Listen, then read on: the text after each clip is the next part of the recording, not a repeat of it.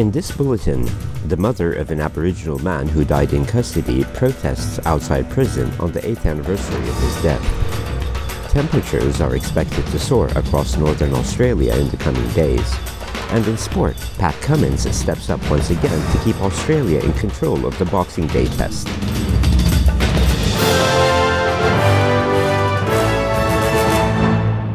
Good morning from the SBS newsroom. I'm Assam Al Ghalib.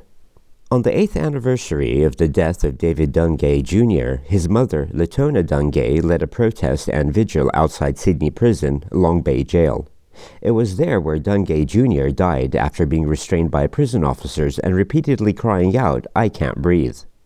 In 2021, Ms. Dungay submitted a complaint to the United Nations Human Rights Committee, arguing the New South Wales government failed to protect her son's right to life and that successive Australian governments have failed to implement all the recommendations from the 1991 Royal Commission into Aboriginal deaths in custody. Barrister Jennifer Robinson argued Ms. Dungay's case at the UN.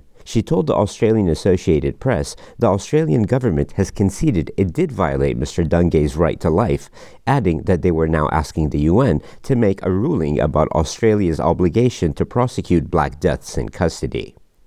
Temperatures are expected to soar across most of northern Australia over the coming days. The Bureau of Meteorology warns parts of Queensland, the Northern Territory, and Western Australia face extreme to severe heat wave conditions. The Bureau of Meteorology's senior meteorologist, Sally Cutter, says the heat wave conditions pose the biggest threat.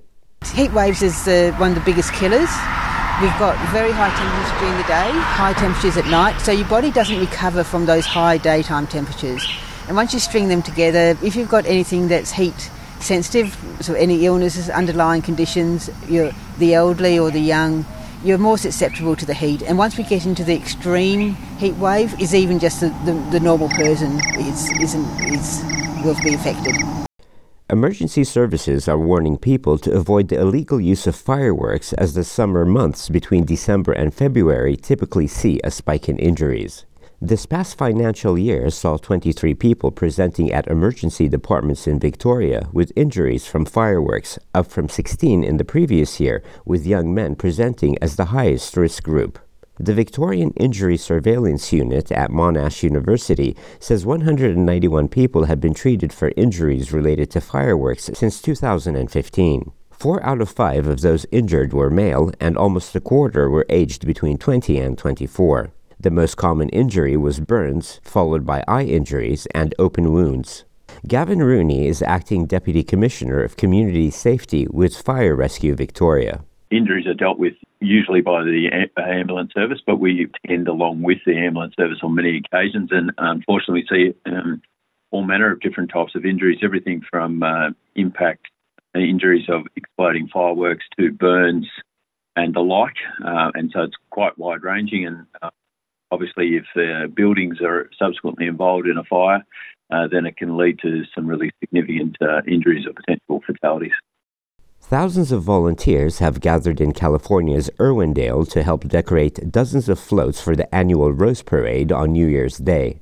Millions of flowers and thousands of pounds of fresh produce have been delivered, and over 10,000 hours of work spent preparing for the event. This year's Rose Parade theme is celebrating the world through music and will be decorated entirely with only dry and fresh materials as they float down Colorado Boulevard. Bob de Armand says the camaraderie is what he looks forward to every year. It's like a giant family reunion for me, plus, we get to cl- create an ephemeral piece of art that's there for one day or two and, and then it's gone. And all the labor that goes into it is just a labor of love. And in cricket, Pat Cummins has stepped up yet again to hold Pakistan's brave chase and keep Australia in control in the Boxing Day test at the MCG.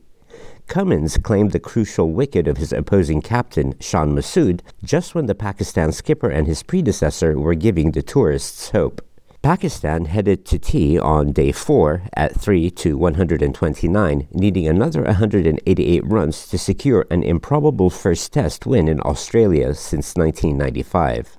Pakistan, who has lost 15 successive tests in Australia, will need to create history to avoid going down 2 to 0 in the Benaud-Qadir series. With the latest from the SBS newsroom, I'm Assam Al Ghalib.